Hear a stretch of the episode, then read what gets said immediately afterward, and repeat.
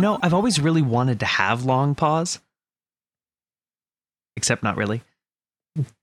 Long paws just as in long hands or actual paws that are like elongated. You decide. Choose your own adventure with paws. I always really liked those books. There were only like two of them, I think, that existed in. Uh, I don't remember if it was high school's library or which library. There was somewhere that they had like two of them, and I really liked them because, you know, A long time ago in a library far, far away, yeah, exactly. there were books. Get to the page and you'd be like, Not like, anymore, because haven't they all been defunded? No, never mind. I don't know. books? But books have been defunded. no more books. Burn your library card. Not the books though, because that's not cool. We don't do that anymore. Just the library card. I feel like that would actually be very damaging to the environment, considering that a lot of library cards are made out of plastic. Oh yeah. Well, So don't burn your library cards. don't burn. Don't burn anything. Public Just- service announcement: Don't burn your library cards. only you can prevent library card fires. Yeah. Also, don't set fire to libraries.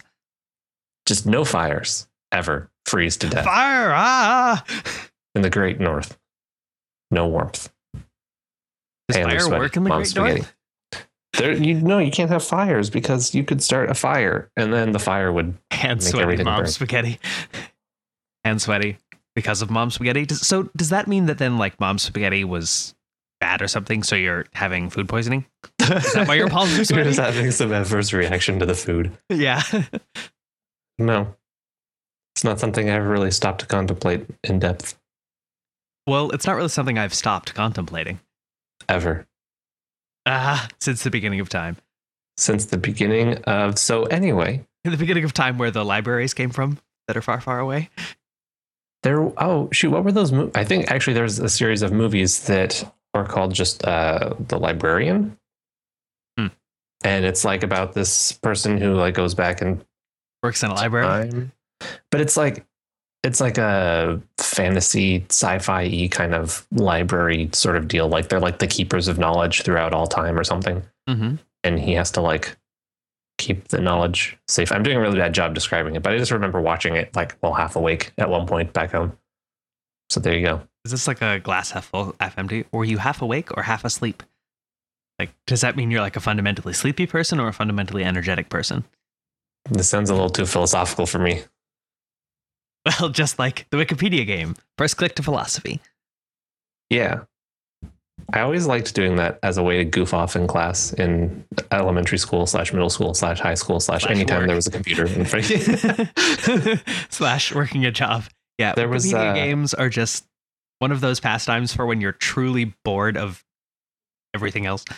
Yeah, there was uh, some class that we were in a computer lab, and there was like just nothing going on. So me and the person who were sitting next to each other would be like, "Okay, now try to get to this article," and you click random article on Wikipedia, and then you could only navigate through like the links on the page, Mhm. like the body text itself, to try and get to the page that they said. So like it's like get to John Cena, and you click random page, and then you have to like start at you know Greek literature and find your way to John Cena. yeah we were we were playing a little bit before we started recording this and um you know if you click the first link on every page eventually you get to this loop that takes you to philosophy and it's really really easy to get to it doesn't even take that long um Oh. but there's all sorts of like interesting paths to get there Yeah. I, it, it's just it's interesting how everything kind of comes back to philosophy. But yeah, like once you get sort of once you hit like Greek or linguistics or knowledge or like any of those yeah areas, you're like, oh, like, I yep. in the home stretch already. Yeah, well, it, I mean, it makes sense because it's the information is somewhat structured hierarchically. So, like, if you're talking about an abstract concept, it's like you you start with the most like general descriptions, right? So those are going to be the first terms that show up on the page that are also links. Yeah. So it, it like it makes sense just with the way the information is structured, but it's also just kind of cool to see it play out because you can start on almost any random page and get there, you know, within like you know, 15, 10 to fifteen pages. A lot of I wonder what it would be like if you did that, except the very last link in the body text, like before the see also and references. I mean, I think it would probably hold. There'd be a different pattern that might show up for every like numerical one that you could choose. You could choose the first or second or link or like third from last or second from or last, Zelda, right? or you know, any of this. just like some number from the the start or the end because but because each page would have multiple numbers like or a different number of links you couldn't do you'd have to do it either like as a like a percentage of the way through or like right. this many from the end or this many from the start That's true. I think I just would. I, I think I just should try clicking on the last link of every page and see where it gets me.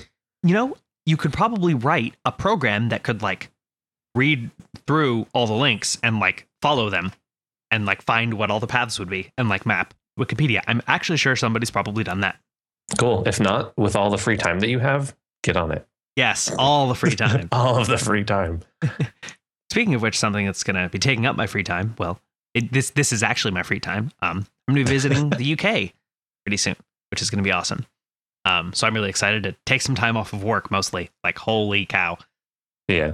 Just, ugh, the burnout is definitely real. Didn't we talk about burnout a couple episodes ago? yes, Burnout Paradise is also very real, um, and the rest of the Burnout games, but really good cool. games.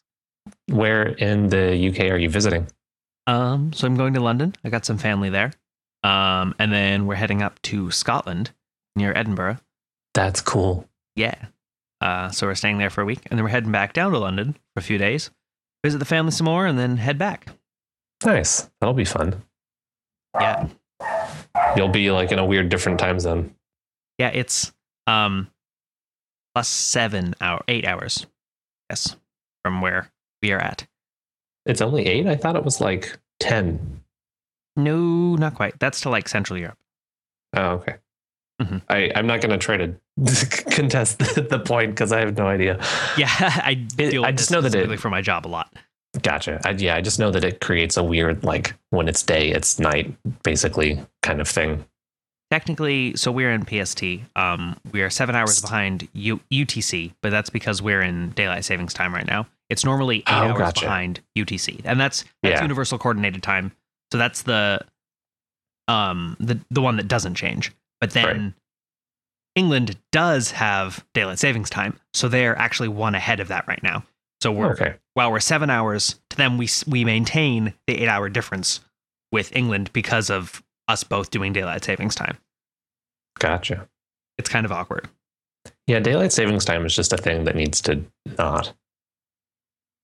Like, there's Yeah. is there is there any point to it anymore? Was there No, ever a point? Not to it? really, and it actually causes a lot of problems. Like at my work, um, there's a lot of code that is written that is very reliant on time differences because it, you know, if you're getting, you know, ingesting some data into your reporting infrastructure that is is on an hourly basis, but it's in a different time zone, you have to be able to convert it using like the numerical difference in the hours. And so if you don't account for daylight savings time, suddenly daylight savings time happens and everything becomes wrong. Oh, Yeah. Yeah. and then you're just like, wait, crap.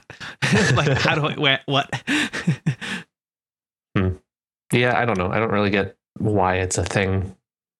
Uh, why was it a thing originally? Didn't it have something to do with farming? um, yeah. But I feel like if it's like, it's light earlier, you can just get up earlier. Hold on, I've got my uh, Wikipedia tab open. Let me just uh, search daylight savings time. Speaking of Wikipedia, is the practice of advancing clocks during summer months by one hour so that evening daylight lasts an hour longer while sacrificing normal sunrise times. Uh, rationale, that's what we want. Is there one? Industrialized societies generally follow a clock based schedule for daily activities that do not change throughout the course of the year. Okay. Uh, blah, blah, blah, blah, blah, blah. Why can't I? Hold all these Fine. limes. Oh well, whatever. There was a reason. There was there was a reason A reason? for it. Why I don't know. History, whatever, doesn't matter. There was a reason. It had something to do with something in in the past. And I don't care about skimming through all of this text to find the answer. Great. So, Wonderful. Quality content. as always, to be expected. yeah. Providing you the hottest facts straight off the presses. There are no presses Press. anymore. Well, I guess there are, but do, do They're people like buy actual newspapers Yeah, these days? Like, that's still a thing. They still exist. Hmm. Not everyone gets all their news off of Facebook and Twitter yet. Twatlier. That's the only place I get my news though. Facebook news. Yeah. I don't know. I think that I do the foolish thing of just if I don't read news, then I don't have to care or worry about the doomsday clock or, you know, Yeah. and that's any of that sort of stuff. Uh, it's just- very easy to tune out. yeah, I just like to like tune into to- gaming. Right. Yeah. Yeah. Speaking of doomsday and dying, uh, we picked up the multiplayer Humble Bundle, which I think is gone now, and now it's the Space Bundle. But uh, there were a couple games that we played from it that were pretty fun. Uh, Yeah. One of them that we played first was Move or Die, which is basically just a collection of tons of mini games where you run around. It's sort of like Super Meat Boy in terms of like Meets, like platform. WarioWare to me a little. Yeah, yeah, definitely. And it's like just 30 second round mini games that you play or shorter, depending on how quickly everyone dies. And you have to keep moving your little character or else you lose health and then die. it's the- mostly or die. Everything or die. That's true. Just lots of die. But it's pretty fun. It's a pretty fun little party game. Yeah. We, Um, we enjoyed it for Found sure. the the jumping a little weird. yeah, the platforming took a little bit of getting used to just because the, yeah, the jumping was kind of funky in terms of it just, you, the jumping made you feel heavier than it seemed like you were moving everywhere else. Yeah, you were like really speedy but really heavy, and it's just like a very. It was a difficult adjustment for me, at least. I think that- yeah, the difficult- a lot. Yeah, the adjustment difficulty kind of coming from the fact that it seems so much like Super Meat Boy, where you had a lot more jumping power, and then the brain is like, "Oh, I can just jump really far," and it's like, "No, Yeah, because you move so fast. yeah, Um, well, because like Super Meat Boy has pretty fast falling as well, but your jump carries you a lot further. right." Yeah. It's interesting. Yeah, did we ever successfully make our own private game, or did we just struggle to do that and have to put in a bot? Oh yeah, no, we did. We were able to, but it's it, it was weird because we had three of us and there's four, but we didn't want randoms coming in and just like wrecking us because we were El noob at the game. El Nub- Uh, El Nubarino. like to make a private lobby, we had a hard time getting a password set because we would set a password which was Oh yeah. whatever, and then um, it wouldn't like let anybody else enter the password to join the lobby, which was strange. So we had to like make the lobby, invite people, and then set the password after the fact. Something kind of workaroundy, but Yeah. May have just been a bug. probably Well, I mean, I guess it was pretty clearly a bug. that I can't imagine that being intended behavior unless we were like seriously misunder misunderestimating, um, feature. misunderstanding the mechanics. Yeah, feature. um, apparently, I don't know if you've played the Borderlands 2 uh, or pre-sequel Claptrap DLC, but you I, go I have in- not. you go inside his mind and there's these little bugs flying around, and you shoot them, they yell, "I'm a feature." oh, that's pretty cool. Yeah, I haven't played the Borderlands pre-sequel, but I've played everything of Borderlands 2. Like Um, actually, yeah, I kind of burned myself out on Borderlands a little bit just from playing so much Borderlands 2. Yeah. Um, literally like hundreds and hundreds of hours because I had multiple friends who all were playing it, and so we'd play co-op all the time. So I had like a bunch of different characters that I had like played through the entire game with, and I'm just like, at a certain point, it was too much. But it is a great game. Yeah, me and my roommate just did a big like playthrough of everything with main characters. I was who was he? I think he was he was soldier and I was zero. Um, but the we got the handsome collection or whatnot, but we never ended up playing the pre-sequel just because by the time we finished Borderlands 2, we were like, okay, We, We're we're good. done. Yeah. on the on the loot. You know, it might be fun to just go back and play the pre-sequel when it's been a while. Um, Mhm. like we could play it on PC or something. Because the the jumping and like slamming is pretty cool. The jumping and slamming. Yeah, because there's low gravity, so you can like slam the ground, and it doesn't Oh. damage and knock back and stuff. And there's like certain mechanics with it. That's Um, cool. yeah, so it's pretty fun. You know, maybe we could do that in the future. Yeah, probably. Yeah. Then the other game out of the multiplayer bundle that was really really fun that I think we enjoyed a lot more than Met or De Move or Die, um, was Ultimate Chicken Horse, and that game is Yes. awesome. Oh my gosh, when we yeah when we were looking at the list of games that were in the bundle we were like hey we'll probably get some fun out of ultimate chicken horse like we'd all heard of it and were interested in it so i don't think we knew exactly what to expect we knew kind of the concept but i think that it, it didn't even take a single game for us to be like laughing and having tons of fun with it because at least so for those who don't know ultimate chicken horse is a platformer that there's there's levels but it's basically just kind of like a bare bones environment in which you're in, and the objective is to platform your way to the goal flag. But you have to build the level. And so each round, everyone playing gets the opportunity to pick a piece and add a piece to the level and create it. And you can either make the level possible or make it impossible and mess with your friends and whatnot. you but can make it really impossible. yeah, yeah. definitely. Um, so some of the items that you can place, you know, you can place just like a normal wall, or you can place like a saw blade. You can place like a crossbow that'll shoot. Um, you can place ice to make certain parts slippery. Um, and the game has pretty nice like wall jumping and platforming mechanics. Um, so there's some pretty cool like tricks you can do to get around some of the obstacles as well. Yeah. And uh, it's also neat because if the level is too easy, meaning everyone completes it, nobody gets any points.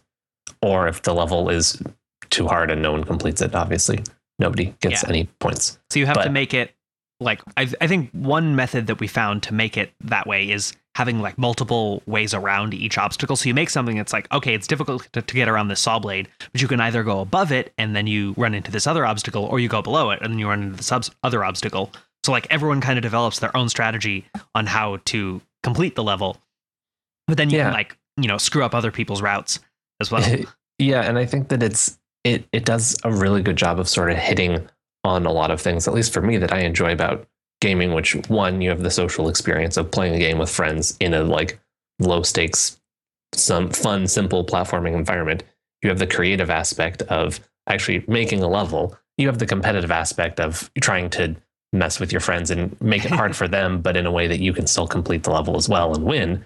And Yeah. it just kind of like combines all of these elements. And I think really having the creative aspect of, you know, designing the level as you're going through it is really unique and cool because I, you know, I, I think that it adds a different layer to it because you can just like be hardcore competitive in terms of like I'm going to make this like impossible for you while I still am able to do it. Or like the one time we played on uh, Waterfall, we actually made a really solid level, yeah, it was really fun. kind of unintentionally, which I I wish it, I, we'd have known at the time you could save levels, but uh, it just like we were kind of building level like oh we should put this here, okay we'll put this there, and like it was challenging but very possible to complete, and it just was like a, a good platforming level, and it just all happened really organically, which is cool. yeah. Um i definitely you know it ebbs and flows too because i feel like oh man i'm like really kind of understanding how to like put a level together and have it make sense. And then the next game i'm just like wow this level makes no freaking sense at all. And then and then we play on the pyramid and we're like oh what do we even do here? How are we even supposed to like so it's the different levels that you play on have different built-in like uh what what's the word I'm looking terrain for? basically yeah walls. terrain and traps and whatnot. Um and so like on the pyramid level there's all ground everywhere except for one little like quicksand pit. And so it's generally a pretty easy level to traverse. But then um the waterfall level you start out below things yeah and so you if have you like don't place any blocks like you literally can't get to the finish at all. Right and so i think that depending on the level sort of influences how you create the rest of the level Yeah. with the platforms i definitely felt like we struggled to make a design that was compelling on the pyramid Yeah, I agree. Whereas the what was it the windmill, which was just like total vertical, is just Uh-huh. kind of challenging as well in its own right. yeah to make it like doable and interesting at the same time Yeah, because it was it's like it, there was the threshold for making it unreasonably difficult was much lower because of the verticality i think it was already difficult just Yeah. to even get to the goal. But uh, I it's it's really cool, and I'm excited to unlock more levels and keep playing it because I definitely enjoy. and i think we're gonna like get a lot better at thinking about the design and how to put together a level that makes sense as well which I'm excited for. You know, I definitely want to be flexing those game design chops a little bit more, and you know, especially as we talk about like the space game that I'm somewhat working on and doing that kind of stuff too. Yeah. It's it's yeah, it's a nice way to sort of have some of that going on while still playing a game and chillaxing. Yeah. And there's creative mode too. Um, there's some like other game options uh, that we haven't totally explored. Um, but I don't know. Yeah. Do you know? if- Is there any continuing development, or is it basically done? Uh I I don't know. I think the last update I saw was sometime in November. Hmm. So it, it's something that might get more updates in the future. Uh, there's a nice little link in game that opens a tab that takes you to like a Google form that you can fill out and be like, "What did you like about the game? Give us suggestions," which I thought was kind of cool. Huh. So I, you know, who knows? But uh, if there was anything that I could add to it, I would say just a, a bit more variety of items, Yeah, or maybe like you know, I think that that's there the item pool is a little small. which is good to start out with maybe like have it so you unlock items just because i think that it's a good set of items to work with in terms of like seeing what you can do with them Yeah, but like yeah I, could go for a little bit more variety the more Then- you play it It would be cool if you could put like different. If you could create like a custom game mode that had a different item set. Yeah so like item you could be like, pools. oh, you know, saw blades only. So it's like you have to platform on them and do Yeah. interesting things like that. You know. yeah that'd be cool Um, you know, actually, what's funny is the the graphical style of the sprites with the little animals kind of reminds me of that open source Worms clone we played back in the day. Um, Wormux? yeah like just the way that the animals are um, rendered as sprites. Like, Mhm. Yeah, because all the characters in Ultimate Chicken Horse are like different farm animals. There's like a squirrel or a sheep and a pig and a i like horse. how you say farm animals and then you start with squirrel yeah, I farm squirrels, bro. there's also a Bro, do you even comedian i farm think squirrels? no i don't because they're nuts but Oh. Yeah. Man. I think I'm- maybe maybe we should just look into whether the game is moddable because that would be an interesting way to add in new elements. Uh it might be. I don't remember. I, I don't remember if it was Move or Die or Ultimate Chicken Horse. One of them had like workshop something. I think it might have been Move or Die, but yeah, we can look Mhm. at that. I don't I didn't Yeah. pay enough attention to It's definitely sure. the kind of thing that would benefit from that as far as the different items. yeah. Totes. Yeah, I remember I made a level in Warmux. It was pretty easy to do. I just literally used I think paint or like Yeah. Apple Works or something back in the day because you just had to have two images one that was like the hitbox or the collision of the level, and then another one that was like the environment. So, Yeah, like the background. Yeah. Yeah, that's pretty cool. I mean, yeah, it was basically worms. Um, Mhm. there's been a lot of interesting like open source clone slash remake things that have come out over the years. Um, you remember Oolite, of course, right? yes, Oolite. Um, actually thinking about it, given that it's supposed to be elite, should it be pronounced Oolite? Maybe. Because it's supposed to be like open elite, open elite. Yeah. I always just called it Oolite because I was thinking it was like elite but light, but that makes more sense in terms of I don't know. Oolite. I'm going to keep calling it Oolite because Yeah. But no, that was I think that was one that was pretty fun because I remember that once I sort of got to the point where I was getting a little bored with Oolite itself, I went into all of like the files and modified all of the values and made like the ultimate power ship and just made some shenanigans. I made it so I could blow up stations and was just like doing all sorts of weird stuff with it. That But game was interesting because the way they did the scale of the galaxy was there were like seven jump pages or something like that, and so like on each each page of the map, you could like jump around there, and I think you could get to a different one somehow. But it was just like here's just a map with all these stars on it, and there's just like seven more pages of the map. yeah. Um, so it was kind of an interesting way because the game was fairly low resources. Yeah, but I think it, it- I mean, it did a good job for sure, especially back then. Of, I mean, being at least a, a way of creating some sort of space open travel mechanics. Yeah, I mean it was it was very very basic. Like there was not a lot you could do apart from just shoot things. Right. Well, and, and being free and us being kids playing it, I think that that was Yes. part of it as well. Right. But, you know, to be honest, I never played the original Elite game or games. Um, Me neither. I played Oolite and like Freelancer and some other things like that. Um, so it's interesting now to then see like Elite Dangerous and have nostalgia for a clone of Elite. Yeah, no, I definitely. I mean, when I when I saw Elite Dangerous sort of come up on my radar, uh, that was what I, I thought of. I was like, oh, Oolite. Like I remember that was you know Mhm. a, a clone of Elite, like the or old Elite, which Yeah. I guess it would have been Elite Two or whatever. I don't know, but uh, and that was sort of what made me more interested in the game. Was like, ooh, like. Ooh, ooh, light, but with like good graphics and more content, like for more gameplay. Ooh, ooh, oh my. ooh, ooh. Ooh my. Ooh. But uh, speaking of Elite Dangerous, they just released the multi crew update for their Horizons season. Yeah, that's pretty cool. Yeah. I think that it's it's a good like start down the road of further development in terms of more like uh, player interactions outside of just ships floating in space next to Mhm. each other. So I'm excited to see where it continues to go. Yeah, because that really has been it as far as I mean, you can like do the wingman mode Right. and then Which is of the good. like persistent combat areas. But other than that, it's yep, floating in space next to each other. Yeah. And I mean, I think that the scale and size of Elite Dangerous is something that will just take a while to reach the point that they want the game to be at. 'Cause I think it is it's on a, like a 10 year development cycle plan or something. Oh, really? Wow. Is what they're looking at. Yeah.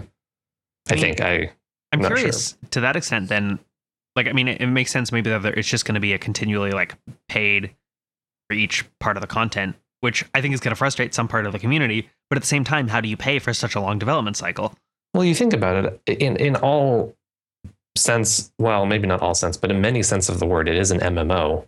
Yeah, you know you you can play a solo mode but you're always online and affecting the world that you're playing in to some or the galaxy to some extent based on your actions so you know if you're playing world of warcraft or any other mmo there's a subscription fee so Mhm. it's just a similar thing except it's more like what content do you want to be able to access while you're playing Yeah. the game so i mean i don't know yeah, and because they're taking such like a simulation approach to it as well, I think that affects the the length of the development cycle because you, you the things have to work a little more organically.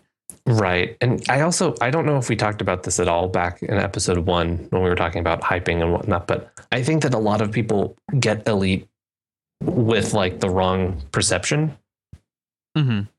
because I think that when they get the game, they're thinking about uh, having like a space combat game because all of the trailers and whatnot that you see for it are very much like Yeah, look at all this space action, look at all this raw, and that's not how the, the game is at all. I mean, yeah, there's combat and whatnot, but it's not like huge epic fantasy space battles or anything. it's it's just about it's like the it's about the freedom and the sandbox and the open world exploration. Really, Right. Well, and it's a lot as well about the sim Mhm. and the, the flight sim of the space game. But when people see the trailer and they're like, "Oh, look at I can fly a ship and I can shoot a lot of things. Oh, this is awesome." Da da da da. There's Yeah. that you know difference. there definitely I feel like have been better combat games, space combat games. Um, and I think you know talking about freelancer again, that's one of the reasons that people liked that game so much is because the combat felt really good. Yeah. Um, and it didn't have to have a lot of these other more advanced like simulation aspects because the combat just felt really good. And so, you know, Elite Elite definitely is taking a different approach to kind of its design in that sense that it's much more about like establishing the world and establishing the sim and establishing some of these features like and and now they're getting to the point where they're like okay now let's do multi-crew um let's do like the ship launch fighters that kind of stuff that they're adding in these features that now it's really starting to expand the combat capabilities. Yeah, and I think it's just that a lot of people, when they see these things added in, they're, you know, I've, I've seen a lot of angry posts about the multi-crew update because it's it's fairly limited in terms of scope. You know, you join a ship, you can't like move around or whatnot. You have Right. minimal control over what you can do. Some of it's for the sake of balance, but some of it I think is just because it's a new feature. And it's not like they're adding a new ship or a new weapon into the game. They're adding a whole new, you know, infrastructure in the way that players connect together. Like they added Yeah. in a matchmaking system essentially where you queue to be like, hey, I want to go bounty hunting. And someone else opens their ship and is like, hey, I'm going to go bounty hunting. Like, let's get some crew members aboard. And so, like, having that new set of infrastructure established in the game is a, is a big deal. And, you know, Yeah, it takes so a lot of development.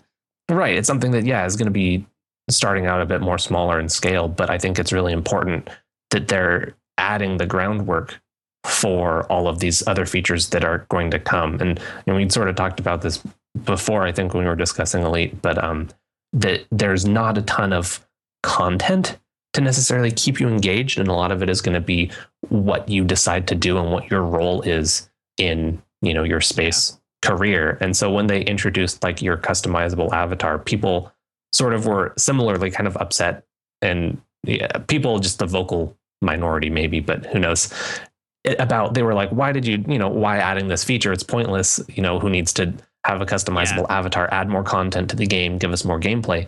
But like being a- your journey. yeah, being a, a flight simulation game and a space sim game to any extent, it's really important that you have an identity and you have a ship identity and like all of that stuff. I think that it's a really key feature to add in and to have in place for all of the other things that they want to put in later on. And I think that if they were to add tons and tons of, you know, game content and whatnot now, a lot of that might have to be reworked as they add more new kinds of infrastructure for how players interact or you know combat interacts or all of that sort of stuff Mhm. down the road Yeah. And I think a lot of it is that people, for whatever reason, when a game keeps releasing expansions and you have to pay in this way, it's like, I think people get frustrated with that model, whereas sometimes they're more willing to pay a subscription fee, even though like something like WoW, I guess, does both. But um, I don't know. It, you know, if you don't have the backing of like a ton, a ton of funding, I, I you just you need that. Like you, they need to keep because it's not it's this isn't going to be the kind of game that it's going to have a massive enough player base that they can just have a wash of sales that'll you know pay for all the development for the next five years they need to continue making some amount of money. Like and it's not even going to be a huge amount of money for them Mhm. or like people buying the expansions because like you know for us we bought it on a sale etc um you know we waited a long time to do it. All that kind of stuff comes into play but you know at the end of the day they do need something to carry them through. And they do have a pretty strong core community that i'm sure wouldn't mind paying a subscription fee once it gets later down and there is more content and more gameplay to you know i think warrant that and they can mm-hmm. sort of use the subscription based model to continue to add new content once the main infrastructure of the game is sort of right created and set in stone because at the end of the day that's what's going to pay for that content Right. And I, I I agree that, you know, players are sort of like, oh, they're just releasing another, you know, like cash grab season pass and whatnot. But it they've they've only done the one, Horizons and the base game so far.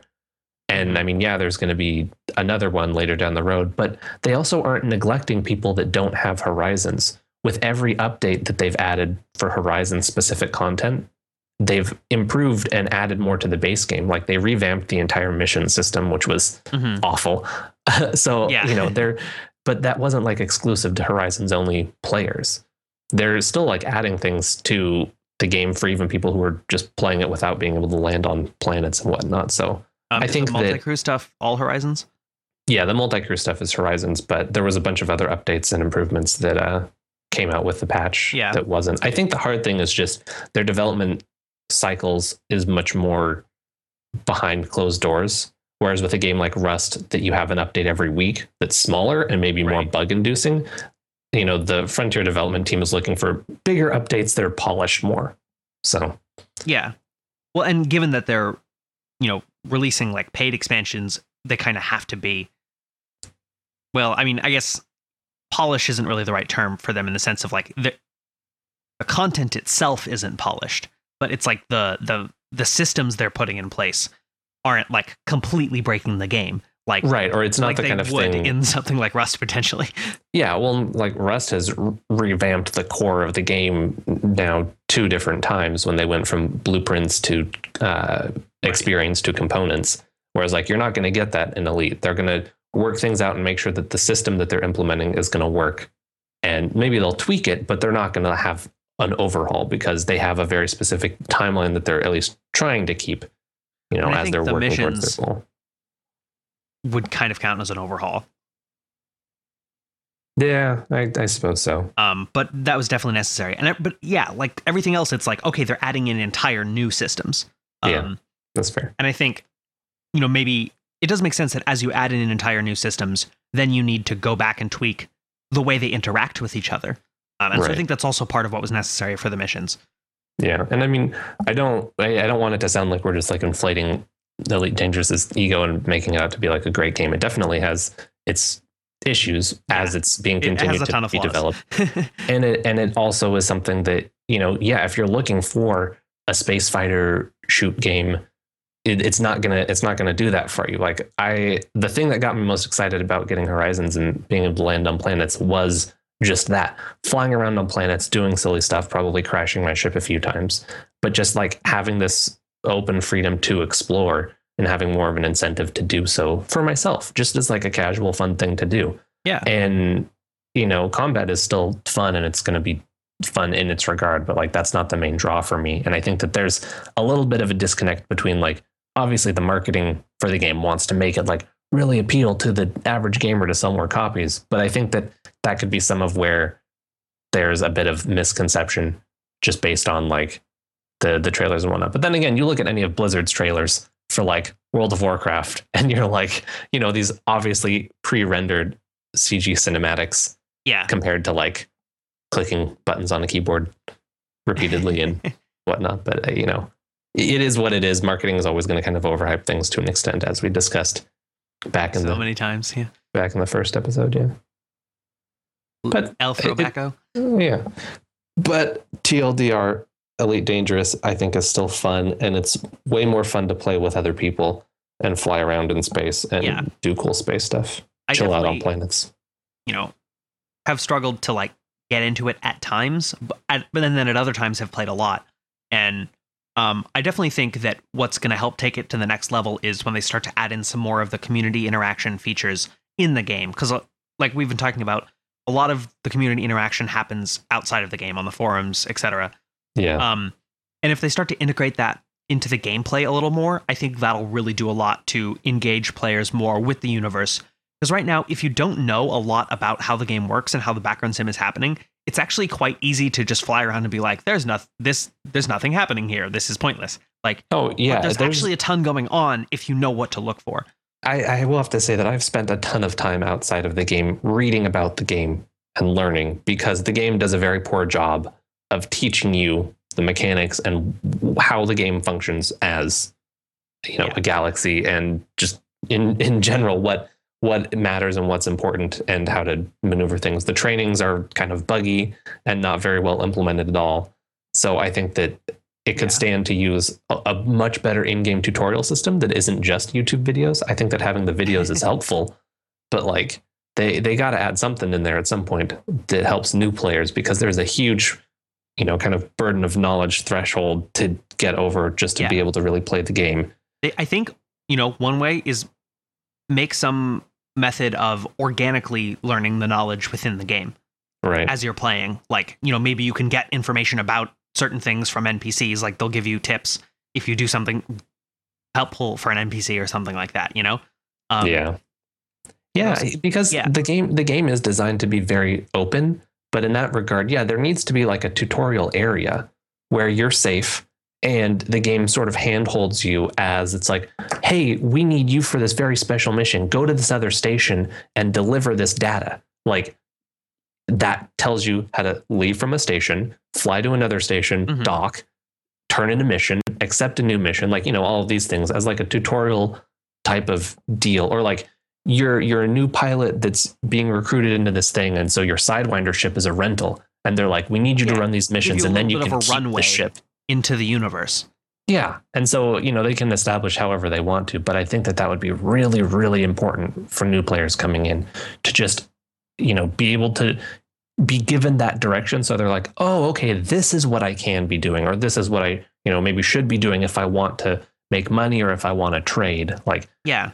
something along those lines just to you know and may, you can make it skippable if they want to like there could be a, an option to be like skip in-game introduction or whatever but I, I really think that that would be so beneficial for new players getting into the game I agree.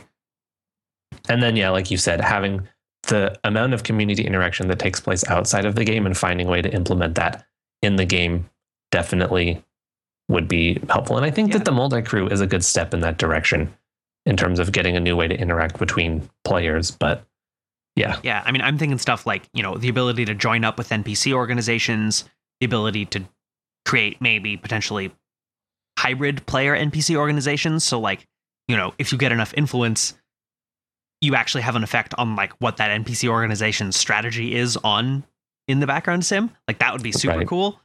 Um, and then and if you tied players in with that, then you just really open up the interactivity of the world. Yeah, definitely. And it would again there there are definitely factions and or, or minor factions that have a very strong player base that's like we belong to this quote unquote even though there's no way to pledge to a minor faction. Yeah, but there's no In the way to do it in the game really, except Right. for just like increasing your reputation with them. Yeah. But Yeah, I, I, I agree that would be good to have. some way to solidify that that relationship basically because it's you have to like lay your own narrative on top of it and and to some extent that's always going to be what elite is about right it's laying your own narrative on top of the game's features Yeah, but they can do things to make it easier to do that right. I, I agree. And I hope that we see that because I think that's a really big part of the game is the community interaction. And I think that's if you don't have that, it's really easy to get burnt out on it because it just becomes all about the money or all about, you know, Mhm. At least for me, what kind of burnt me out on it a while ago was trying to min max everything and just earn as much money as I possibly could in the shortest amount of time because I wanted to get new things. But Yeah. then I was and like, it is a giant grind fest Yes. But it doesn't it doesn't have to be. It is if you approach it as a giant grind fest, but if you approach it as a game to play and do what you want for the sake of fun, then it's fun. But if you're like, I want to get the ship right now, so I need to do all of the things to get the most money immediately, then it's like gonna just be unfun and yeah, grind fest. Unfun fest yeah it it is kind of interesting how some games it is really easy to do that to yourself and make them unfun Yeah. I think like some competitive games as well, for a lot of people have that have that to them. You know, it's like just because the community's so involved in it and like so intense about it. Yeah, I think that kind of happened with me a little bit uh, with Rocket League when I was really trying to like achieve a certain rank. Mhm. I I got burnt out on it because I was struggling to achieve that certain rank, and it kind of became un unfun weirdly, Yeah, just because I was so intently focused on this one thing, and I stopped playing the game for the sake of playing it for fun, right. and then it was not fun. Yeah, I've always felt that like the most fun way to do that competitive type of gameplay is when it's like more in-house. So like, oh, you know, maybe we have we have our doubles team and then we find another doubles team to play against that like we're friends with. And then, like playing against them. Or maybe we have a couple of teams and then we do like a mini bracket. Yeah, like that that would be so much fun. I love that sort of thing. That's why when we were, you know, sort of talking about doing like our own Rust server with the three of us, like that Yeah. to me would be really fun because I would much rather, you know, get killed and have all of my stuff stolen by one of you guys as opposed to some like internet random, you know. Right. It Because there's It's- no it's a connection very there. different- like they're gonna be there one game and then gone the next. And there's no it again, we've talked about this before with kind of multiplayer gaming now. It's it seems more difficult to like find those organic relationships because of the structure of of how the multiplayer is. yeah. And I think that that's just kind of going to continue to be internet multiplayer as it's going forward. Yeah. is it's going to become more impersonal. And well, I mean, I guess it's already pretty impersonal, or it can be at least. But you really have to be very intentionally looking for that, which means that you're only interacting with other people who are also intentionally looking for that. yeah, and and I think that's just that's a you know we've talked about this before as well, but it's a natural part of the pool being a lot larger. Whereas when it is Right. a lot smaller, for whatever reason, you get more people who are like minded, so it's a lot easier to be open to that. Yeah. Hmm. Yeah, but yeah, I mean, like definitely as much as I love Rocket League, I think it's very real that, you know, with a five minute game time and an easy queue, it's very easy to just be like, okay, just quit, requeue, quit, requeue, quit, requeue. Like, Yeah. and, you know, you, Especially in, in like 1v1 games. I definitely got into the issue where it's easy to get too tilted and get salty and just be like, nope, done, rage quit, new game. Just be like, I will do this. Brah, like smashing my head against the metaphorical wall repeatedly. yeah, but yeah, no, it totally it totally kills it to do that. And you know, that's why I've I've been taking a break from playing Rocket League on my own and just doing it when it's with, you know, you guys because it's more fun that way. Gaming for me has definitely evolved into much more of a social experience and I appreciate it for that. Like that's why Ultimate Chicken Horse is great because it's it's got that little bit of competitive edge between all of us, but at the same time, it's full of laughter and yeah. shenanigans, which is primo. it's not like a, you know, hardcore competitive experience. It's not, Yeah. it doesn't need to be strictly balanced, although it is balanced in the sense that, like, you know, it's whatever you create. Yeah. But like I can Everyone has a fair shot. I can do awful and be okay with it. You know, Oh, whereas I, it's as opposed to, you know, something like in Rocket League or Overwatch where if I'm doing awful, I'm feeling worse about Yeah. things. Although I But- think again, something with Overwatch is if you know we had more time, more opportunities to play with a full team of six, or just with like six people who we knew, and then like play queue, because then then you don't worry about the trickle feeding, and you're just like, okay, let's just group up and fight. It becomes a lot more chill. Or yeah, exactly. Or it's the kind of thing where it's just you sort of do whatever you want. And if you are losing or doing bad, it's like, okay, let's try these random team combinations and see Uh-huh. what works. Yeah, and as long as you're like just like group up as a team and go in, you have a fairly decent shot. Yeah. I've I've started to started to appreciate Overwatch more and more because of that.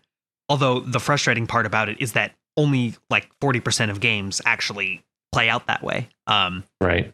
and that's again a struggle with multiplayer games in general is that you can have a game that has a really nice design, and then no one will play it in that way because multiplayer, like Right. matchmaking.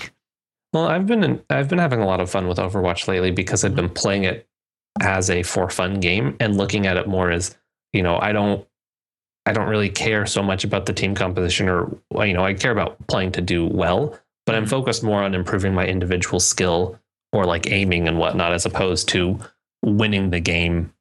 You know, so if we're doing bad and losing, it's like not as big of a deal because I'm not playing it for to win. All the games Yeah. are super competitively. I'm like, doing it Okay, let's more just, as like, yeah. make sure I'm grouped up and then like aim a little bit and see what happens. Like, aim a little bit, just a little bit, not too much aiming because you know you're don't. like, oh yeah, my aim's improving. Awesome, cool. Yeah, that's yeah, basically where I've been at with it. But I think that I can definitely fall into that trap. And heck, I did this back in the day with Halo Three on Xbox Live. Was I got to the point where I was playing it too competitively to get the rank, and it sort of started becoming unfun. But I had enough people that I had met through you know matchmaking or just and custom games. via custom games to just chill and play custom games. And so I really transitioned from playing it super competitively to chill, random, fun custom games where we're just hanging out and playing games for for the fun and for the social experience as well. Mhm. And I think that I'm sort of back in that phase in terms of my gaming again, which is fine, but it's just very different now because I don't have as many internet people to game with, I guess. Yeah. Well, I think it was interesting because when we were playing Xbox, it was a very much a hybrid between internet people and real life friends. Because there were a lot of real life friends that we had on Xbox too. Yeah. And so it, I think it like, because then you get all of their random people, so you're it, it makes you more accustomed to interacting with people who are more random, so you make more random friends. Yeah, you get more friend of a friend interaction. Hmm definitely. Like that was I, I would agree that that was how i met a lot of people through xbox live was friend of friend. That they had some friends that they'd met online i had some friends that i'd met online and then through the real life friend connection they would join the games and it'd be like oh hey you're you cool just get a and then- larger and larger pool. Yeah, yeah Whereas it's like because you you have to be so much more selective now because the pool is so much larger. Right. You don't get as much of that friend to friend interaction.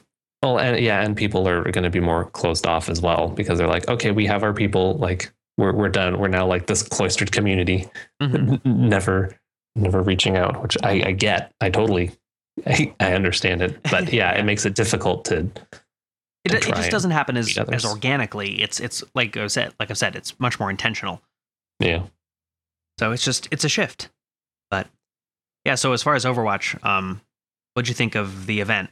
I was kind of thought it was like cool, but at the same time, they're not really like pushing the boundaries of what they can do with it that much. It's just okay, play through King's Row back and forth, and then Yeah. So it was yeah, really it was a it's a PvE event where you're capturing a couple points and then escorting a payload and then killing a few specific enemies and it's it's all right. You know, I, I maybe on harder difficulties it's more difficult, but like it wasn't even that it was easy, it just was that there wasn't much there. You're fighting robots and you fight the you shoot the robots and you do the thing. It's basically just like like you said, yeah, playing through King's Row both ways. You go to one side of the map, then you go back to the other side of the map with different objectives, and it's like it's it's it's cool and interesting. But I I don't know. I didn't I didn't care so much about the, the like the things I was fighting. The Halloween event was cool because I don't know. I felt like the robots were a little more unique in character. But Well, and the fact that it had like the personality of Junkenstein and and the like special enemies that Yeah. were characters that actually like tied it in a lot more because it's like oh shit now there's a Reaper like Whereas, yeah, like the the, the Bastion and Orisa enemies in this are just more robots. it's not like, look, I'm a super cool, like badass version of Bastion. It's like, nope, you're generic robot Bastion man because generic robot. yeah it didn't Bastion.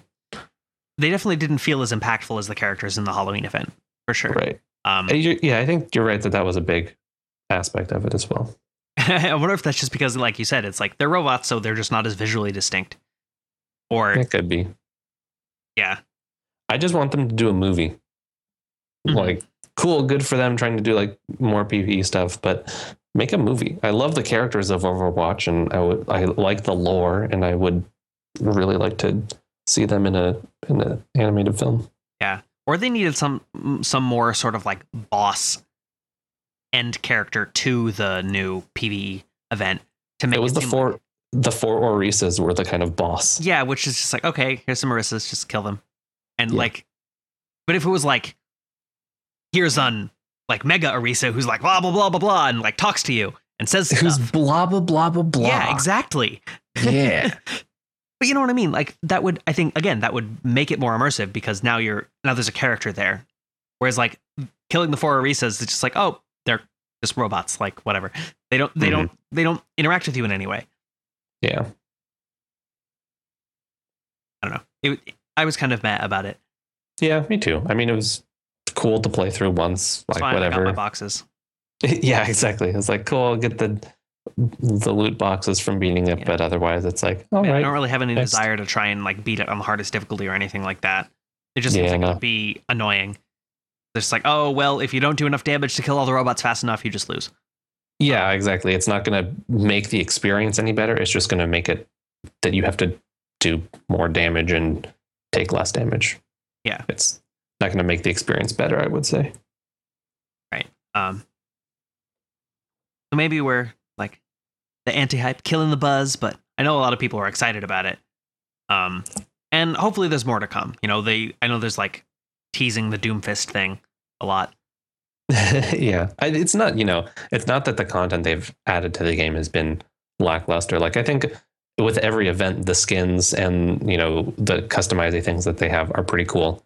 I think that Yeah. it's just the, like the PvE thing or the mode that comes along with it is them more so testing the waters like they did with the capture the flag uh, Yeah, for the like Lunar New Year. for Overwatch and what doesn't. Yeah. So I mean, I you know I can't fault them for trying it out because like why not? It's a temporary thing. If it doesn't work, it's gone. And I guess in that sense, the the structure of the PvE event did work. Like the gameplay itself was functional and it, like it made sense. Yeah. It just it needed more m- more paint, I guess. more more character, more pizzazz, yeah, more jazz hands. just yeah, just a little bit you know, that extra last, like not even the technical touch at that point. Um, the, the, the extra little bit of character interaction. Yeah give me a reason. and I guess they do have that with the dialogue, you know, and it being Tracer's first mission and stuff. But- Yeah, so there there's like that story of it, but in terms of just like fighting robots, I'm like, okay. Yeah. Which is why I'm saying they just need to make a movie. Then there you go. Or have had something unexpected happen, like because yeah, if it was like some like enemy that you didn't expect to be allied with the robots, like showed up in the last area, that would have been co- extra cool as well. It's like, ha ha ha, I am evil Zenyatta. Oh yeah, like oh man. but you know, it's cool. I think that it's good for them to push new boundaries with Overwatch. So always good to try. but you know they always got to make sure they're watching over the game. Eh, no, that was I, I'm just gonna retract that statement. Too late. It's on the internet for good. No, No going back. the memes they'll be never ending, never ending fountain of memes. Yeah, really though. Our uh, notes for this episode are just the epitome of us being people. Yeah, that good description. We certainly are people. We're I'm I'm weird people. I would like to think that I'm also weird people, but you know, Multiple weird people. you don't know what's going on inside my head. You don't know me. you don't know my life. You don't know my story. But uh, speaking of, go say what? I said Wazagablaga. Oh, so you said nothing. Yeah. I thought you said something meaningful and or important. No, I was trolling. Oh, Use, use trolling. Stop it. No, get out of here. Mems. Mem, mem, mem, mem, mem, mem, mem. But uh, speaking of life and things, we are essentially going to be going on, I guess, an indefinite hiatus, Hiatus. from Tune Into Gaming as a podcast. Not that it hasn't been, you know, a lot of fun doing these and like making the episodes and whatnot, but I think that been a lot of fun. where we want to do our focus where we want to do our focus whoa where we want to have our focus with like our our extra time and our creativity we were kind of kind of try and shift that a little bit more towards um you know like working on our music and working on the space game and things like that just Mhm. a little bit more um and i mean it's not to say that we won't ever do more tune into gaming episodes in the future. I think that we just are kind of running out of topics that we want to discuss. And honestly, we don't play enough different games at this point in Yeah. time to continually update things. We don't stay up enough on new gaming news.